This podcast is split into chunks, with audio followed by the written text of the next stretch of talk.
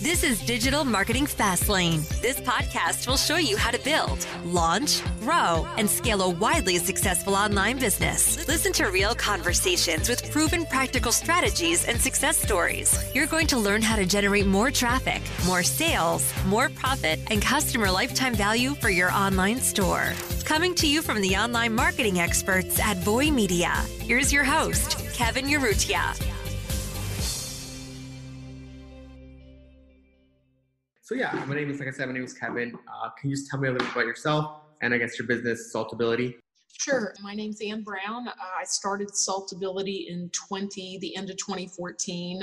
I've been in the spa industry for about 25 years, uh, mostly opening and designing resort spas for a living. And uh, I wanted to solve a problem of how to make the hot stone uh, massage a little bit uh, cleaner, less chemicals, no water, kind of clean it up. We're in a eco-friendly business and we weren't really walking our talk. So I patented and designed a way to heat up hand-carved Himalayan salt stones without the use of water with uh, 15th less electricity and no chemicals.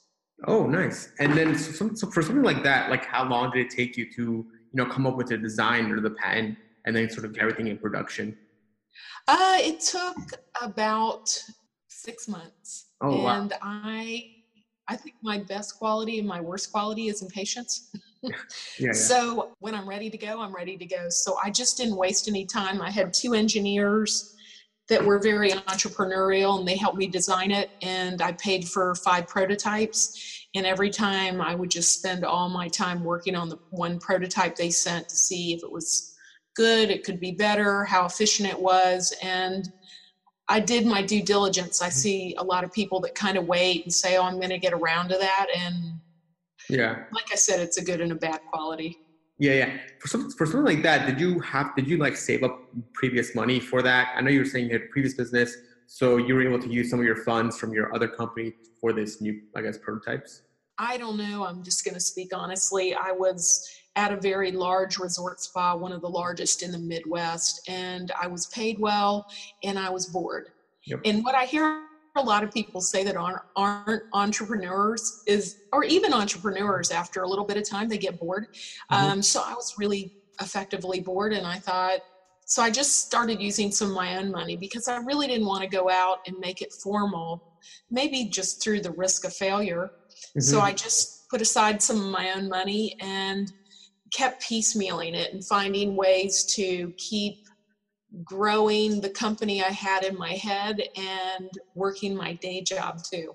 Yeah, no, that's exactly. I mean, I know exactly how you feel because when I was at my other company in San Francisco, I had the same feeling. I was there for about two years, and you know, you just get bored, and you're just like you have this itch that you want to do something, and it's like you can't stop thinking about it. And yeah, I mean, that's sort of what I had. I was living in San Francisco four years ago, and then I left to you know essentially come to New York because I just couldn't do it. Like I I don't know, it's like a feeling that you have, and because entrepreneurs have that feeling, I guess. And it is, it's an itch, it's an irritation, it's also a vulnerability. Mhm. And, you know, I have to say, there's been some really good things that have come out of it and some things that I want to work on. You know, when you're an entrepreneur, you tend to work your day job and your evening job, and in your sleep, you tend to think this is my worth now. And I was really good at spending other people's money. I've always been a very goal oriented Mhm. gal, and I'm in the hospitality industry, so customer service excellence. I am a world spa judge. So making sure that I hit all the marks and almost a level of perfection is a double edged sword, too. So, you know, I think as an entrepreneur now for four years, what I miss is sometimes growing with a group of people. I tend to do a lot of charity work now Mhm. when I'm not working because I love the mental human capital of some of those people. They've reached pinnacles in their lives where they're super bright and they want to give back. And I'm just, people say, gosh, why do you do all this charity work? And really, it's because as an entrepreneur, I'm working with two or three or four people that I like. But in past uh, resort industries, I'd be working with a full executive team and 20 or 30 people. Or if I was consulting, I'd be consulting with a, one of the leading day spa chains in the US. And so then you're kind of around just the smartest 2% in their company.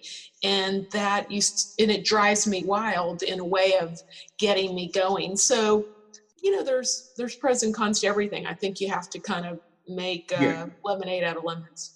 Yeah exactly yeah like working i was working at a big company too. I was working at intuit and that's massive company and it is. a lot of big people and a lot of smart people and then with your own company it's much smaller. And sometimes you do miss that. You're like oh i just miss the camaraderie like really smart people working together and just that whole sort of feeling um, was you don't have yet because you're still growing your company. Well, and I think it's based. I uh, am very close friends with people that I've met here in Boca Raton through uh, a lot of charity, and they're very affluent. And he's a very big uh, immigration attorney. But he said to me, "I I only want to work by myself, mm. and I don't but I wouldn't have known that being an entrepreneur because all I was doing was fixing a problem. I was going to grow this business, but I didn't really realize I would spend a lot of my time asking myself, is this the best decision? Instead of people and mentors and um, colleagues on the same level as me. So there are personalities that love that kind of. Uh, you know, uh, one horse rodeo kind of thing. And from all my personality tests, I'm a little more altruistic, where I like to build people up and grow people into new jobs and different perspectives. So I guess I'm doing that through charity now. Oh, yeah, no, that makes sense. Uh, same thing. I'm similar to that too, where I kind of want to work with team members and I just don't want to be with myself. That's sort of kind of what I'm doing this, you know, connecting with entrepreneurs just because being alone is not for me and i like it sometimes because you get work done but i also like that team building building people up teaching them things that they might have not known and also just talking about ideas and processes or the issues that you're going through because you know you're working together and you're seeing it and then you're getting well better. you don't really know what you don't know i just joined an entrepreneur group and and the fella's a, a trust attorney and he wanted to grow his he wanted to just I think he wanted to get out of the attorney reference and grow with other people. So it's myself and three men. Mm-hmm. One is a certified financial planner. One owns a bunch of CrossFits, not a bunch, but a few. Mm-hmm. And one is this attorney. And one thing I've learned from them that I wouldn't have known, they have such efficiency levels all day. And I thought maybe the man versus a woman thing. I mean, I think that women are pretty efficient, but I would have never known that they use all these. Uh, even templates for efficiency levels and they're constantly reading books on being efficient and every minute counts and i think you know yeah. it's but who would have known that efficiency levels you mean you know that you're in a yeah. you know even working with intuit it's it's about efficiency it's about casting this large net of accounting software and having everything for everyone but um yeah, no, being yeah, even even for us here, we always kind of like said before, we're we try to read efficiency books and how to get better, even optimize like one hour, like like with, even for something like this, this call is I have everything kind of automated and set up. That way, it's like okay, I know where I'm going to go on, I know what I need to do, and sort of that way, I'm planned out my day because you know some weeks like but this. The, in the opposite spectrum, I'm in the spa industry. You know, every morning I do a meditation by myself for about 35 full minutes, and I idolize that time every day. I wouldn't miss it. It's but it's I want to shut off my phone, mm-hmm. not be more efficient on it. So because I think that grinds me more than anything. If I can leave my phone alone and go to the beach, I I live on the ocean. So but I thought yesterday when I was on the ocean, I said, boy, it's been a week since I've actually been to the beach. Like, you know, trying to find that space between yeah. on duty and kind of how do I reward myself? How do I be kind to myself? You know, I'm also doing a, a mirroring workshop where you literally say to yourself, I love you, Anne, in a mirror. Mm. And I know that sounds silly, but honestly, if, you know, we tend to have this little negative chatterbox going on about what we could do better because as an entrepreneur, you are kind of your your best supporter and your worst critic. Yep. And if the worst critic takes over, you know you, you tend to especially i think a lot of entrepreneurs are perfectionistic and i think some of that reduces with age and children and life in general you know um, but for me I, i'm learning to kind of plug out more than plug in Yeah, no, that don't make sense because even for me, like even yesterday, I just couldn't stop thinking about something for work. I was at a show and I was just like thinking to myself, okay, like if I just do this when I get home, I'll be totally fine. I can sleep at night. But it's like you say, it's like you're just constantly thinking about it. And it's like, I'm like, okay, everything's going fine. I just don't need to do this. I just need to relax and I'll be fine. And like, but when I went home, I, I did it anyways, just because it was just. And, and I'm sure your phone's never off. You know, like thick, Thich Nhat Hanh. I mean, he's big on breathing in, I'm breathing in, breathing out, I'm breathing out. So I've started a yoga program every evening, really because like you, and I don't know, I won't speak for you, but I'll speak for myself. I like to pop in and out. I just came from kickboxing. Mm. So I get in here really early, I work, I go to kickboxing, I come back out. I then go run an errand, I come and work really hard for three hours. Around four, I'm kind of tapped out. Mm-hmm. I've had enough. So, but what I would do is go home and I think, wow, what are the fun people doing? You mm-hmm. know what are they going to do till 9.30 so i go do some laps and so now i do a 75 minute hot yoga program and it gets me into the evening hours uh, i listen to a lot of wayne dyer and his thing is you know when you're filled with all this energy and chatter whether good or bad in your mind you stay busy. But when your mind stops starts to rest sometimes it can be a very uh, alone, almost lonely type of feeling because you're so not used to plugging out. Mm-hmm. So for me, it's just a great transition that 4:30 to 5:45 to allow me to reconnect with my body and head and mind and heart. And then go into the evening hours with a sense of what's coming next. What am I going to do now for myself to kind of be kind, to reward myself, mm-hmm. to start to calm down. Yeah. Okay. That's so you do this every day. It's like it's your weekly, daily ritual. Nice. Yeah. That's good. well, I need it. Yeah. Yeah.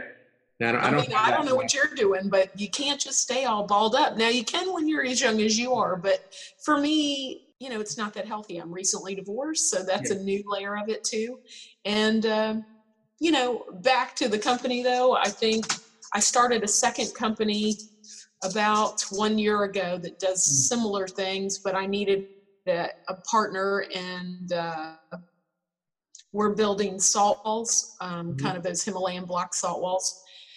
And uh, I needed an engineer to help. So I asked this guy, I said, hey, let's get an operating agreement. I'd known him for 10 or 12 years. Yeah. And there could be no shortages of me starting companies. Yeah. But you have to do the not just step one through five, you have mm-hmm. to do five through 95. Yeah, which is like uh, yeah, everything after. I, I know exactly what you mean. Like I have so many ideas, but like the one through five is always the exciting part, and then it's like the rest, which is like oh my god, it's like the actual work. And yeah. So, and some of us that are entrepreneurial, we don't like the day to day operations. You know, it doesn't drive me wild to do the mundane of some box that got cracked in UPS shipping over the Christmas holidays. It was going to Hong Kong. Yeah, yeah, that stuff. Yeah, that's why, like, for me, exactly. You want to either hire a team member or sort of like, for us at least, we sort of try to make it. So if we want to do that, who do we bring on board that is good at that and loves doing that role? That way, that that position or sort of that division can excel much better than, let's say, I would ever do it because I'm not that passionate about it. Yeah, I think it's about delegating and but you have to be big enough to where you can add staff and you can delegate. Otherwise, you know, it drives me crazy to see people sitting around not having a whole lot to do. Yeah, that's that's true. okay, perfect. So yeah, I mean, I guess like uh, going back on like you know once you finish your prototype and you know manufacture the product, what was the process of like I guess launching the product or your online store? Um, I we have one very large uh, spa show. It's the International Spa Association conference. It's every year. It's usually in Vegas, and I really by the time June of 14 had rolled around, I was the concept was live in my mind. I had just paid the money for the prototype, and I thought, okay, I'm going to spend eight thousand dollars on this conference in October, and I'm going to debut the line. So I went and got a videographer, and he did this five minute video that's on my home site mm-hmm. that talks about the mission and vision of the company. I knew a lot of therapists because I was running one of the largest spas in the United States. So I took a couple of therapists with me. I brought the salt. I ran to the engineers for the fifth prototype, literally on the way to the airport to Vegas. I had a backdrop done and I went and debuted the line. I also rented a suite in Vegas, so I had invited 10 of the most esteemed peers in the spa industry uh, the head of Nordstrom, the head of Miraval, um, some of the chains, uh, the head of all the Mandarin Orientals, and I knew them. I'd sat on boards, I'd co authored books with them, and I asked them to come get a treatment outside of the conference hours. So there was literally, we could do it at seven and nine in the morning or eight and 10, or else you got in trouble by the conference. And my first client for the company was all the spa Nordstroms in North Oh America. wow, that's really good. Yeah. It's kind of like that book Outliers. You know, you're only you know you're only so far away if you're in an industry and you're high level Mhm. i think there's another book called in the meantime and it deals more with relationships but i've done more business in the meantime Yeah. on a plane just being off duty at a conference and having a salad or you know networking with people or just i think you know like wayne dyer says how do i serve Yep. you know if you come with that image to people every day and you kind of don't have what are you going to get back in return it all pays you forward. So i had known the woman from nordstrom but never done business with her. She'd been at nordstrom for 26 years and she said she goes I, ann i had that massage. She brought her assistant who's been with her for 20 years and they both flew in from seattle. Mhm. they uh, had the massages. One had it at 7 p.m one had it at 8 they had dinner dinner reservations in Vegas. And she said, I kept feeling my skin and I kept feeling, kept thinking, I feel so good right now. And my skin feels the best it's ever felt. Is that massage really the difference? And she said, right then and there, I said, we're going to go live with this. Yeah. And she took a risk. But as you know, uh, Kevin, some of it is about risk Yeah. and mitigating, kind of worrying about what's going to happen if this blows up, if the concept doesn't work, if this girl, because she said, Ann, I need to ask some frank questions. How much inventory do you have? Mhm. Can you support a chain like us? Are you insured?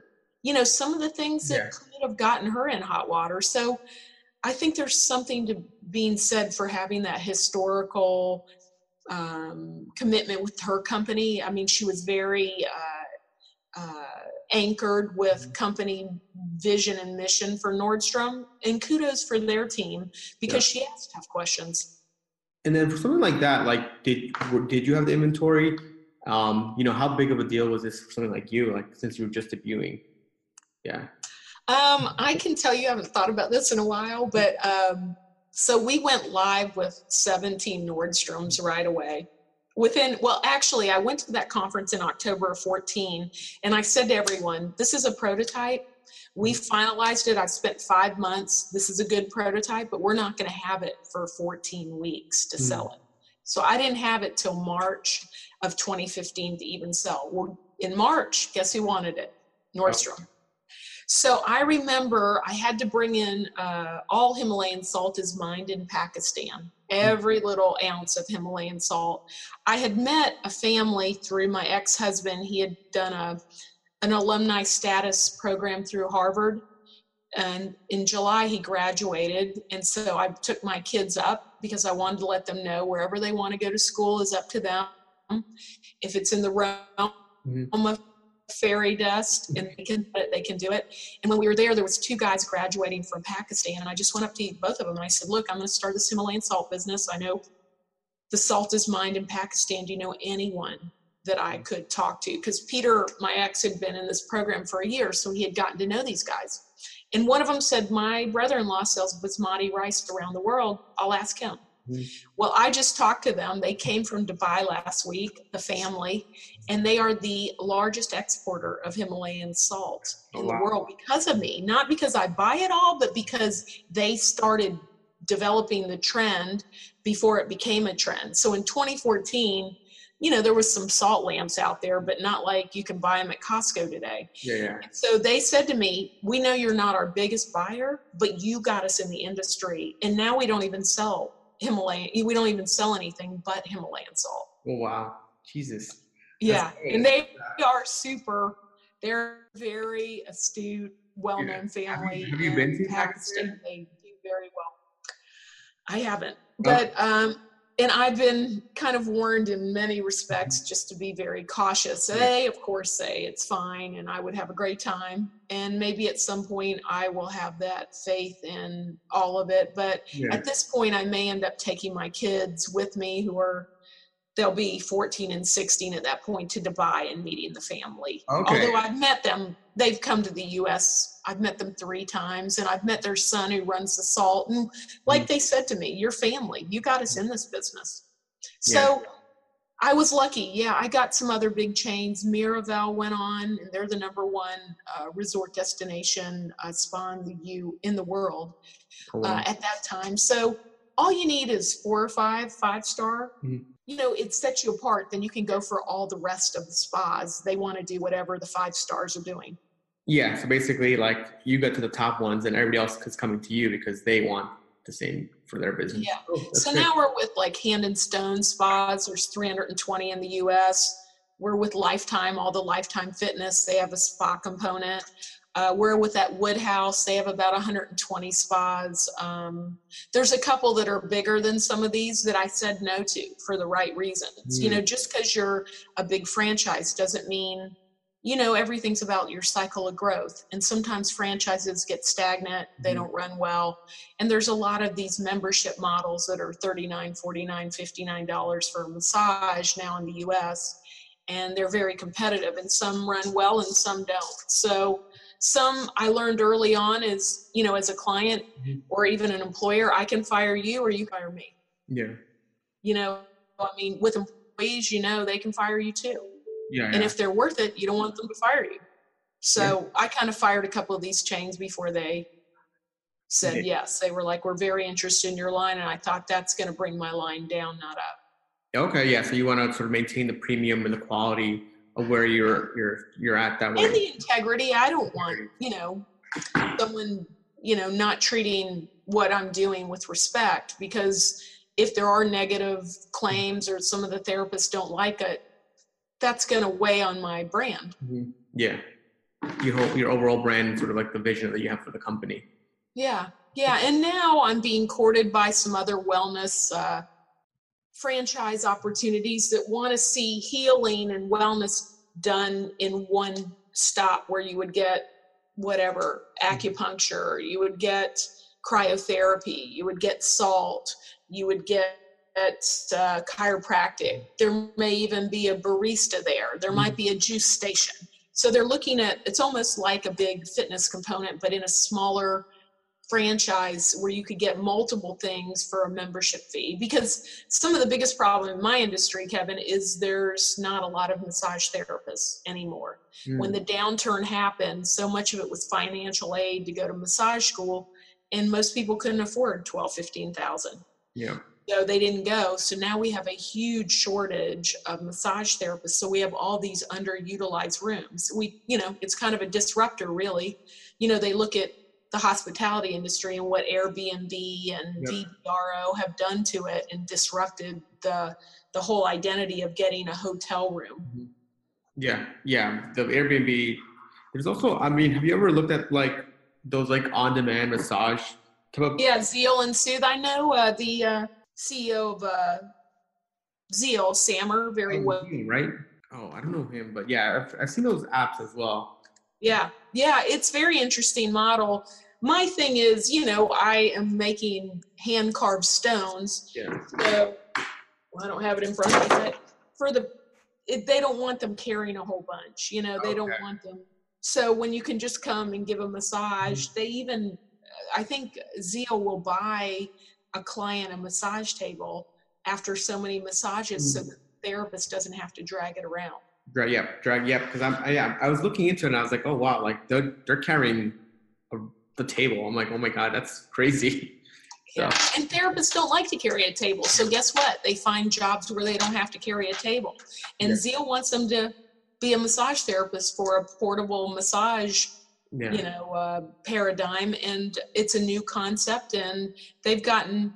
It's interesting because what they've done is they've changed your model from almost consumers getting massage to now going into resort spas and saying we can staff your spa with Mm. therapists from Zeel. So they've Oh, looked at a whole different model, which uh, you know, when I was watching, I had a golf scholarship in college, and sorry, this is sometimes what an entrepreneurial mind does, and I can see it in yours where it goes back and forth. Yeah. But I was watching Pebble Beach the other day on the TV, the golf, and I thought, oh my God, they're doing this kind of Acon hole of the something, and what it is is it's like a fantasy football mm-hmm. thing mm-hmm. for golf. And I thought, man, that is so smart because you know golfers private clubs, their membership's down. People don't like to spend five hours out on a course. Yeah. So the whole industry in reality is in the decline because there's not, you know, everyone looks the same now. They're all 24. They all do Pilates. They're not like Tiger Woods or Phil Mickelson. Yeah, yeah. So they're having to reestablish kind of yeah who their market is, what attracts people. What's going to attract people? Yeah. Oh, that's that's that's, that's interesting. It's crazy. Yeah. Well, now you know. Now, now you know that I need something to sleep at night because you know the fire stays on, doesn't yeah. it? Entrepreneur. It does, does stay on, especially when you're like someone like you. I could tell like you're so invested into this industry, this whole thing. Like you think about it all the time, and it's yeah. Yeah, I know exactly what you're feeling because you're just like you you're reading up on it, on it. You're trying to connect with other people in the industry. But I look at other industries. Uh, a guy I know very well has a boutique car industry, and very high end, you know, very. And he said, um, I said, why would you want to put your cars behind glass, mm-hmm. you know, a Ferrari? Because I don't think people will walk in and look at it as readily if it was on a dealership lot. And he said to me, because we're burning the dashboards up in Florida, dashboards for a Ferrari can cost 15 grand. And when the sun's beating on the mm. car and it's outside, but he said, We have this shield. And I said, well, Why don't you make that shield for every car then? Like yeah. instead of just making it for the 60 cars on your. And he's like, I've never thought yeah. about that. But like, and my brother's an aerospace engineer, and I was never the. Uh, yeah. the academia, the family. I mean, I went to business school, but by the skin of my chinny chin chin. And my brother went, you know, Embry Riddle, MIT, aerospace. He runs the only full scale wind tunnel with a rolling road under it in the world for wow. Penske Racing. But what I understood from racing cars with him is it's bolt on, bolt off. I mean, there's almost nothing you can't do if you really think about it. So I constantly look for ways to fix problems, is yeah. really my goal. You know, I, I always think, wow, the efficiency level here, what if you could do that? Or, you know, it's kind of like delivery dudes. Who would have thought five years ago that you know we'd be ordering food from our favorite restaurant paying five bucks to get it delivered to our damn house yeah what yeah huh? that, yeah that's such a big big trend now like i own i only order through the apps just, and i have never done that i have never because i'm old school and i want to reward myself with a nice meal out yeah. And you know, I'm still kind of social where I'm not around enough people where you probably are like, oh, I'm so tired of talking to people and interviewing people. Where I'm not. I'm thinking, hell yeah, I'm gonna get dressed up and go out. Yeah. No, it's funny because I was actually talking this with like my friends back then where like going out to restaurant at least for me, going out to restaurants with my family was like a treat. Now like I go out to eat almost every single day. And it's yeah. just like I just numb to it. Where before when like we're growing up, it's like okay we're going to go eat at a fancy restaurant it's like okay you got dressed up and that's like you wear like their normal clothing to a fancy restaurant because it's like another day like they're going to take my money yeah so. yeah but you know what i unlike today i like to dress up i think perception is everything and i was always worked in five star resorts and it was always certainly my pleasure and all that ritz-carlton jargon of years ago and I, I think that people look up, like I have people in my condo project, they're all older, mm-hmm. retired, but they'll stop me and say, You're meticulously dressed every day. Yeah. And they want to know what I do. And yeah. that's created, like, even in my condo, I have a guy that wants to invest in my company right now just because he's retired and he's his accounting firm in Manhattan does 30 million a year and he's bored. Yeah. Just wants to do investing. Okay. And that's because I dress up. Yeah just by dressing up yeah no yeah you, you, always look good and especially like when we have client meetings here we always i always tell my guys like you gotta look nice because you just never know like maybe we will see the ceo and we're talking to a marketing manager but what if the ceo walks by you want to look that's good right so that's right okay perfect um okay so, it's it's a tradition for me yeah i guess yeah for me like i have to tell my guys like you need to dress up because they're so yeah. used to like that whole like tech thing where they see on TV, like no one dresses up. But I'm like, well, my no. daughter wears hoodies like it's 90 degrees and she has a hoodie on, and I think really it's Florida, but that's just that you know Vans, surfboard, Billabong. yeah, it's that, that that's a lifestyle that, that you see all the time. So it's like, oh, this is what it's gonna be like. Yeah. Okay, perfect. So for your customers, you know, ha- have you had any trouble, I guess, retaining customers or like you've the people that you brought on board or used your product, they've never really left you? Is that sort of like, has that been an issue and like that? No, they haven't left. What they'll complain about, or I'll be challenged with, is the price point. We're U.S. engineered. I don't buy ten thousand at a time. It's not made in China, Mhm. and uh, I think that's challenging. So I'm coming up now with a kind of a low end model because I believe that book, The Paradox of Choice, where if you give someone one choice, they'll say yes or no. But if you give them a choice of three, they're going to pick one. Yeah. And so I've just come up last year, I two years ago, I came up with a second model that was lower priced. And this year I'll be coming up with one that will be for the individual sole practitioner to use in a rented or leased kind of therapeutic massage situation or chiropractic more for the just the one or two therapists that work on their own that kind of thing that'll be at a $300 price point. Because really i've had a lot of chains say Mhm. oh we need you to sign exclusivity agreements. Mm. well the reason i did this is because himalayan salt is good for you. You rub it on the skin and it's mineral rich and alkaline and exfoliating. Why in the hell would i want to sign an exclusivity and try not to get it into every consumer's hands? Yeah, yeah, that that yeah, that makes sense because they just want it for themselves. And then for something like these solo practitioners, like you know the three hundred dollar product, how do you plan on like att- uh, attracting these type of practitioners or or custom consumers essentially? Well, uh, everyone's waiting for it. So I just need to say, hey, here's the Bentley model. This is why you'd want it in your five star treatment room. It's LED lit, it's beautiful, it's this, it's that. And here's the starter unit. And maybe you want to start with the starter unit and go up to the Bentley, but this gets it in the treatment room. And then you get to see how quickly the return on investment is, how your clients start retaining you more and more for mm-hmm. therapeutic massage. And it's a win win. So, you know, it's kind of a, a bet on even trying the lower end model, which has the same benefits. It's just the delivery of heat will be Mm, not as pretty or pristine or prestigious or high end looking. We don't lose clients. They'll say, you know, I'm just not in the position to spend X amount on yeah, we have 15 treatment rooms and I need to put this in each treatment room and it's too expensive. So honestly, Kevin, it's not about the clients. It's about me freeing up my time so I can creatively think. Yeah. Because when I don't creatively think, I don't think of new items and new things to do. Yeah. Okay. And do they do clients ever come to you with like, oh, I want this type of stone or this type of setup, and then you're like, oh, let me think about that, and then you Yes. ideate. Okay. We're doing that a lot more. We did the largest uh, salt room hammam in uh, the Caribbean, in Jamaica, in Montego Bay. Oh, and it is amazing looking. I have another web, another company called Himalayan Source. So if you went on that, you'd see it.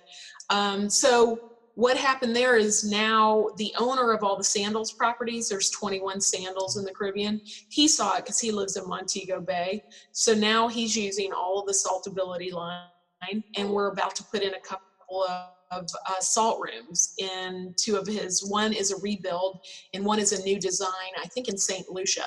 So what hmm. it's doing is it's opening people's perspectives to say, not really can you design this, but hmm. um, do you have the capacity? And I think for you and I and other entrepreneurs, it's staying true to always answering those questions and always being available, not spreading yourself too thin. You know, hmm. why did I start this? I started it to solve a problem and to keep this therapeutic way and low energy and saving water to the masses.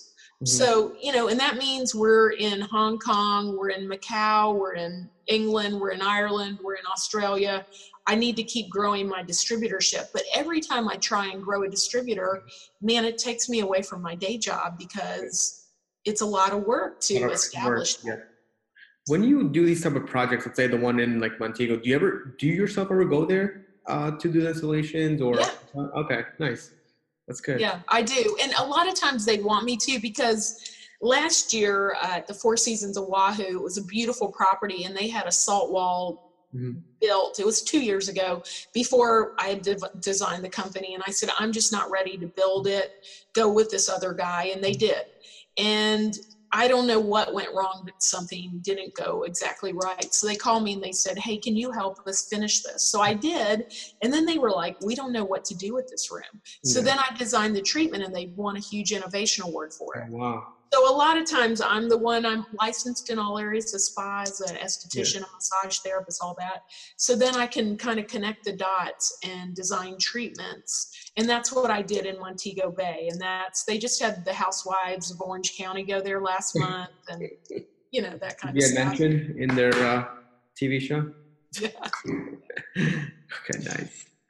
Perfect. And then I guess like another question I have for you is sort of I know you kind of using engineers do you still use those engineers? Are they still part of your team, or is it sort of like kind of like a one-off type of thing? How, how does that sort of work?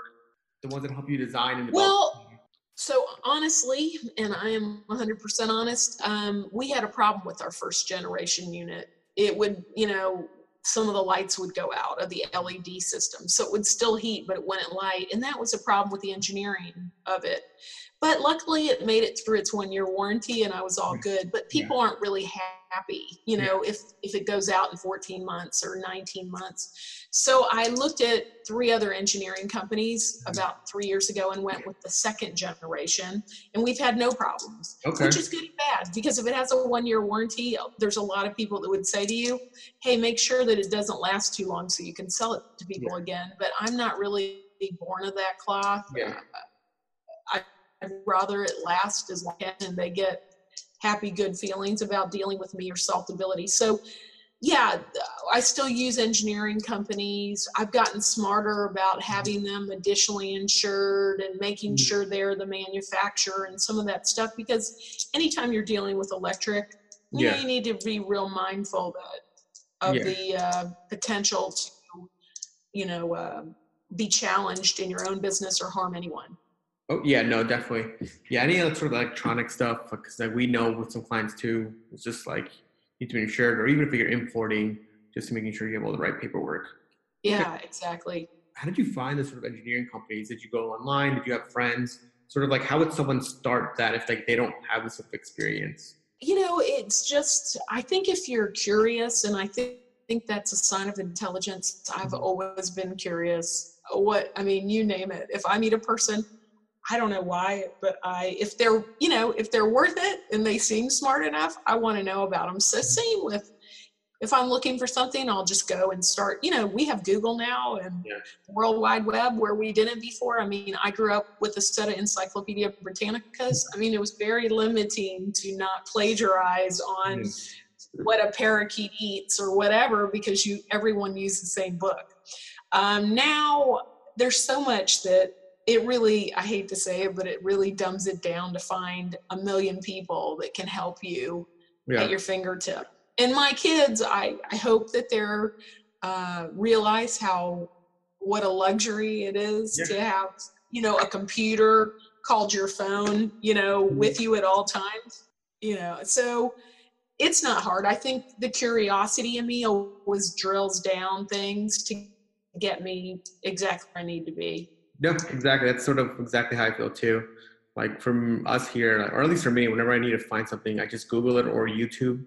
YouTube, we literally find anything and how to make something. Or if you see someone talking about it, just email. So I always email people. Well, and that's how I learned tennis. Like I had a golf scholarship in college and I wanted to play tennis. And my instructor was pretty mm. good. I didn't want to fire her, but yeah. I also knew she wasn't that good. So I'd just sit and watch the forehand and the backhand on YouTube. And she'd say, Gosh, you've gotten a lot better in the, since the last lesson. I'd think, It's not because of you. Yeah. yeah. Yeah. No, trust me. I always tell, I always tell people, like, whenever we do marketing stuff here, it's like, Oh, this is a cool new tactic or trick. I'm like, oh, I know. I just saw it on YouTube. I was just looking up new tactics for 2019. And honestly, what people are doing.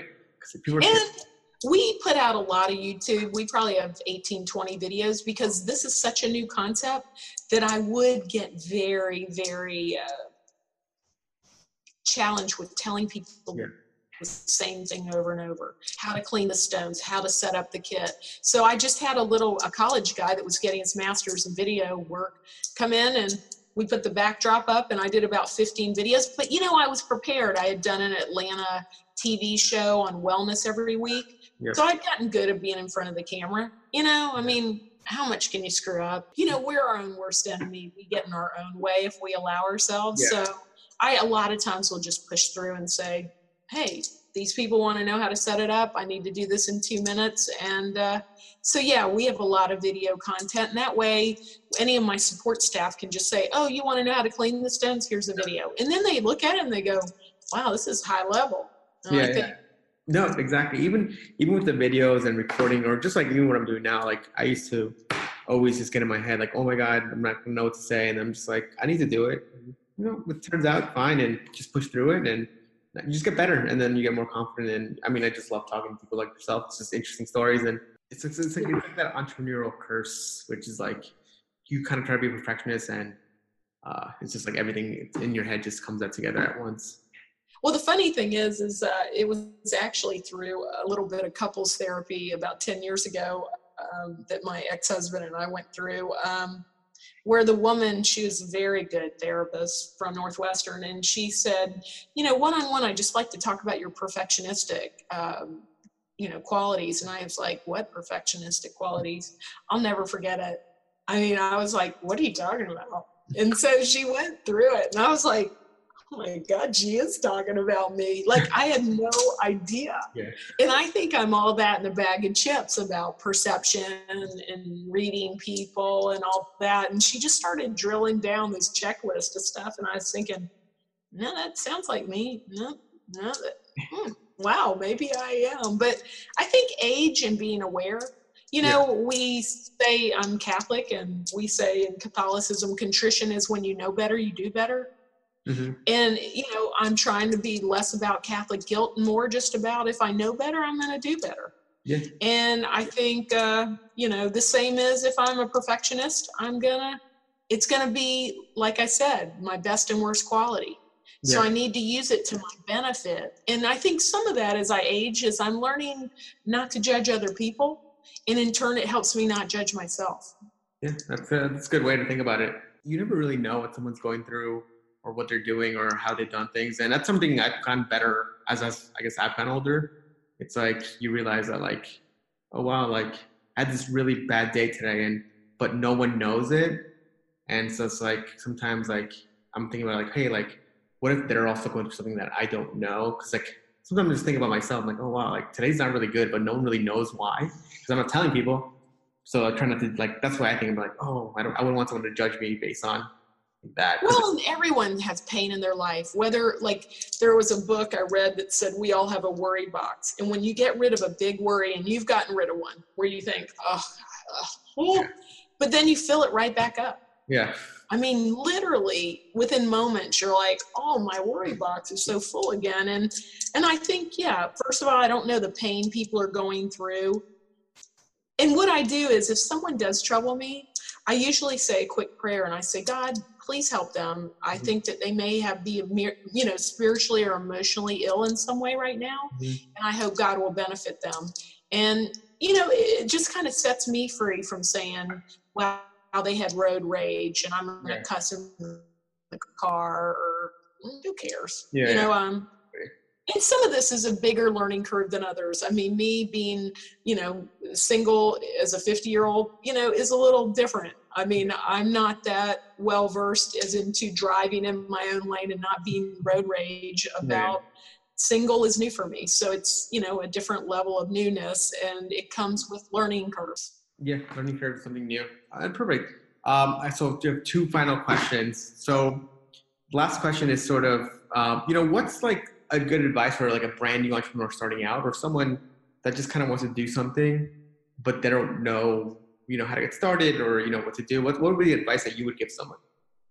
I would write a business plan. Don't mm-hmm. make it you know it can be very simple. And then make sure that what you're offering you feel it has a unique selling proposition. You know i interviewed a lot of girls and they'll say i'm going to start a makeup line. Yeah. Well, there's quite a few of those Yeah. Not that yours can't be the best, but I mean, you know, there's private label companies that will, you know, Make take their makeup nine for, you know, the Kardashians and everyone else and put their label on it. So, you know, make sure that it's got some uniqueness and that you have some funding for it, whatever that is. Um, and that you're ready to do this. Mhm. That you're not like, gosh, I'm super in debt. I this, I have this and this. Make sure that it's going to work to those levels that you can have an accountability for a business plan. Okay, perfect. But yeah, sounds good. Yeah, no, exactly. Like you need to be ready to start your own business and uh, just kind of because it's going to take a lot of work. I always tell people the same thing too. Like it's going to take a lot of work and kind of try to find something you love doing because there's going to be days that you don't want to do anything, but that passion and just like that goal that you have that this is what you want to do is going to keep you going. Yeah, yeah, I can tell. yeah. And you got to know Yeah. my 2019 motto. And sorry for all you entrepreneurs that are like, boy, this was really good until she, you know, you got to know when to hold them and fold them, like Kenny Rogers' song.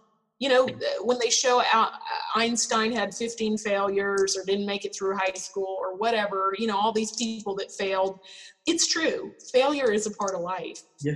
Um, but I also think that, you know, you having a good gut instinct about it too and saying, hey, I'm going to take a sharp right turn now because I just failed here, but I can see I can pick up the ball and run downfield. But if you're kind of like this is a loser and I I mm-hmm. just need to tell people this isn't working, tell people because they're going to love you either way. This is, you know, most of your friends and family are going to respect that you tried. Yep. But coming from one perfectionist to another, most of us don't want to really say, "Oh, I failed, but I tried." Yeah, most people don't want that, that- I think that failure is what scares people the most from trying something new or doing a business. I always tell people like I've failed hundreds of times and just kind of keep going. Like I just Yeah. the challenge and it was like, oh, you're you got so lucky. I'm like, oh, I've, I've done it hundreds of times since college. I've been doing things and just trying and experimenting and just learning. Well, and it's like hang gliding. If we went hang, uh, you know, gliding, we'd both be scared to death. Yep. But if we did it for the 19th time, we'd be like, oh, it's no big deal. So Yep. sometimes just putting yourself out there to be vulnerable. You know, Brene Brown talks about vulnerability and how uncomfortable it is. But you kind of get used to the uncomfortable. And what I say to people now is, this is my new life. You Mhm. know, it's full of new trails and I can be resistant to them, but they're coming either way and I want to go down them. Yeah, you want. Yeah, it's, it's also being you're you want them to happen to you too. So it's like you're accepting that things might not be okay, and that's fine because you're open to that, and you want to see how do you how do you change, how do you, how does it affect you, and sort of how do you overcome that. At least that's And what's the gratitude? What's the nuggets in those three, you know, in the thing you did? Like, what do you take away from it you can say this was a positive instead of, boy, I stubbed my toe really hard?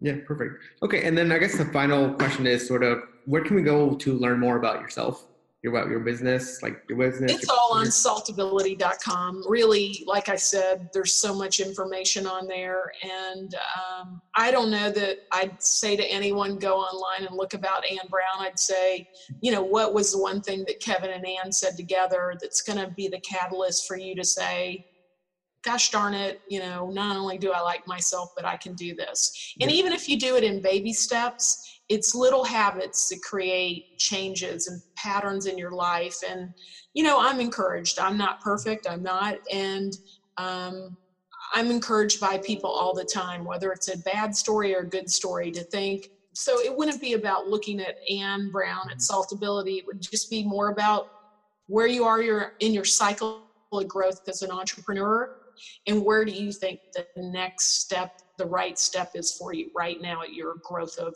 you as a person or you and your company Perfect. Thank you so much, Anne. It was great, great talking to you. Yeah. You bet This week's episode of Digital Marketing Fastlane was brought to you by the performance marketing experts at Voy Media. Join us again next time as we'll be bringing you more tips, techniques, and know how to make your online business the very best that it can be. If you have any questions, comments, or feedback, we'd love to hear them on Twitter at Voy Media. Thank you.